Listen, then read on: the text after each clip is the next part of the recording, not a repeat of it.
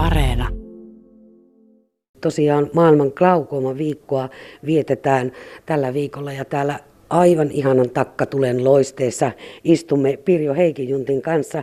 Pirjo Heikijuntti on Kemin glaukooma-kerhon ohjaaja ja myöskin Kemin seudun eh, näkövammaisten puheenjohtaja. Puhutaanpa siitä, mikä se glaukooma silmänpainetauti oikein on, miksi siitä pitää olla niin huolissaan. Tässä muuan silmätauteihin erikoistunut yritys on tutkiskellut vähän, että koronapandemiakin on jollakin tavalla vähän haitannut tätä taudin hoitoa. No ensiksikin mä sanon, että se on erittäin salakavala. Ja sitten enää ei puhuta silmän painetaudista, vaan puhutaan näköhermosairaudesta. Sillä yli 50, noin 50 prosenttia niin näistä glaukooma-potilaista niin sairastaa sitä, vaikka heillä on normaalipaineet. Ja sen takia on vähän niin sitä nimeäkin niin muutettu, että siitä tulee semmoinen johdonmukainen. Sanot, että se on salakavala, eli sitä ei oikein huomaa, sitä ei tiedä. No oikeastaan sen tietää sitten vasta, kun sen on, se on liian pitkälle edennyt, taka, että on, on jo niin vaikeampi hoitaa. Ei ole oireita, ei silmissä, ei yksinkertaisesti ole mitään oireita. Pirjo Heikijuntti, esimerkiksi sinun elämässäsi kävi niin, että tuo vaiva, sairaus huomattiin liian myöhään. No se on, että tämä on ikäihmisten sairaus ja mä sairastuin alle 40-vuotiaana. Anteeksi, alle 50-vuotiaana, että en ollut vielä 50 täyttänyt. Niin sitten vasta kun mulla tuli töissä ongelmia, mä tein työkseni sellaista, että oli tarvi tarkkaa näköä ja tuli virheitä paljon ja lähdinpä hakemaan lääkäriltä sitten laseja siihen ja sieltäpä sitten paljastui. Olin kyllä käynyt niin, tarkastuttamassa näköni optikolla, mutta optikko ei tätä matalapaineista glaukoomaa pysty havaitsemaan. Että hirveän tärkeää on se lääkärissä käynti. No mitäs sitten tapahtuu? Miten sitä voidaan hoitaa? Mitä varhaisemmassa vaiheessa se löydetään, niin sitä helpompi sitä on hoitaa lähinnä tipoilla. Ja tuota, niin, sitten jos on tuota, niin oikein vaikeaksi menee, niin sitten on laaserit ja leikkaukset. Ja, tuota, niin, ja jos ei niin kuin, tippahoito niin kuin, auta, mutta se on yksi, että sitä ei voi parantaa. Että sitä voi vaan sen taudin etenemistä niin kuin, rajoittaa. Minkälainen käsitys sinulla on, miten tämä koronapandemia on nyt sitten vaikuttanut mahdollisesti glaukomapotilaiden hoitoon? Ainakin sellaista tietoa tuli vähän, että on arasteltu käydä siellä tarkistuksissa, apteekissa hakemassa lääkkeitä ja näin poispäin. Onko sinulla tietoa tämmöisestä?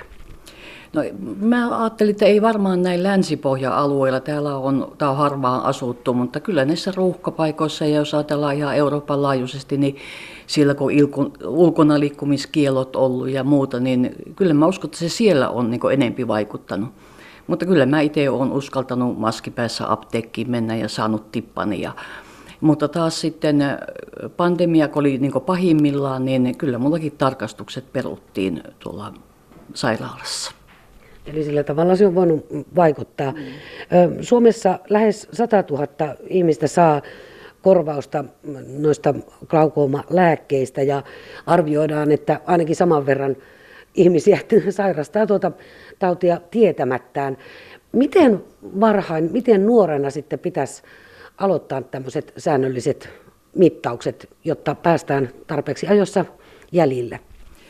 Sitä aikaisemmin, mitä enempi on riskitekijöitä. Ja riskitekijä on, on sukurasite, on, joka mullakin oli. Ja sitten puhutaan myös likitaittoisuudesta, että jos on likinäkö, niin ne sairastuvat siihen helpommin. Ja tautia on oikeastaan niin se yleistyy 40-vuotiaana, tai silloin se on vielä harva, harvoilla. 50-vuotiaalla niin se niin yleistyy ja sitten yli 70-80-vuotiailla niin se on jo 10 prosenttia niin ikäluokasta. Mutta taas sitten, että mitä aikaisemmin se alkaa, niin sitä tuota, niin, on niin aikaa edetäkin sillä taudilla. Ja minun lapseni ovat jo alta kolmikymppisenä alkoneet käymään säännöllisesti tarkastuksissa, koska heillä on tämä sukurasite. Onko sitten niin, että jos se löydetään tarpeeksi ajoissa, niin sitten on hyvät keinot auttaa, että näkö ei kärsisi? No ainakin paremmat keinot ja, ja ainahan painotetaan, lääkärit painottaa sitä, että jokainen näkövammainen on oma yksilönsä, että ei voi sanoa, että, että siihen niin on yksi ainoa hoito. Niin tosiaan, että jokaiselle potilaalle tehdään yksilöllinen hoito ja toisille se onnistuu paremmin ja toisille ikävä kyllä sitten vähän huonommin, että näitä näkövammaisia tulee. Että se on toiseksi suurin näkövammaisuuden aiheuttaja Suomessa. Että aika isosta taudista on niin kysymys. Eli pahimmillaan se siis voi viedä näkökyvyn ainakin lähes kokonaan. Lähes kokonaan ja onpa jopa niin, että on ihan sokeutunut, sokeutunutkin. Pirjo Heikki Juntti, Kemissä, Kemin seudulla toimii tämmöinen glaukooma-kerho normaalioloissa. Katson teidän nettisivuilta, että kerhoajat, tämän kevään kerhoajat ilmoitetaan myöhemmin. No, ilmoitetaan sitten tosi paljon myöhemmin, eli teidän tapaamisetkin on ollut nyt jäissä. Kyllä täysin, täysin jäissä, että viime vuonna ollaan syksyllä viimeksi tavattu ja ja sen jälkeen ei ole oikeastaan niin voinut ajatellakaan.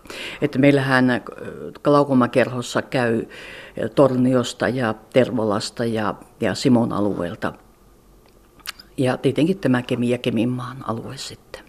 Miten iso porukka teiltä on tavallisesti koolla? Se vaihtelee paljon. Se paljon riippuu siitä aiheesta, mikä on. Että mä tässä kerroin tämmöistä Kosaret Bonnet syndroomasta, niin meitä oli yli 30 silloin. Että mä pidän sitä tälle alueelle niin suurena. Mutta sitten saattaa, että meitä on kymmenenkin. Tällä viikolla siis on teemaviikko ja tarkoitus on lisätä tietoa glaukoomasta sairautena ja muistuttaa juuri noista silmälääkärikäyntien tarpeellisuudesta. Ja, ja esimerkiksi eilen näytti olleen tuommoinen virtuaalinen luentokin näistä asioista. Tulitko seuranneeksi? Joo, kyllä katon ja oli, oli todella, todella mielenkiintoinen luento, että siinä Markku Määttä kertoi ihan juurta jaksaen, mikä on silmä. Ja musta oli niin jännä, että se silmä ei ole se näkevä osa, vaan se on semmoinen valoa kerävä pallo, joka sitten vie sen tiedon tuonne aivoihin. Ja, ja sitten meillä näkövammaisilla, jolloin tämä glaukoma edennyt pitkälle, niin ne onkin ne näköhormet kovertunut ja sepä tietopa ei sitten sitä läpi menekään. Ja sitten se tauti sitten syntyy. Eli ei muuta kuin silmälääkäriin, ainakin jos niitä ikävuosia alkaa jonkun verran olla.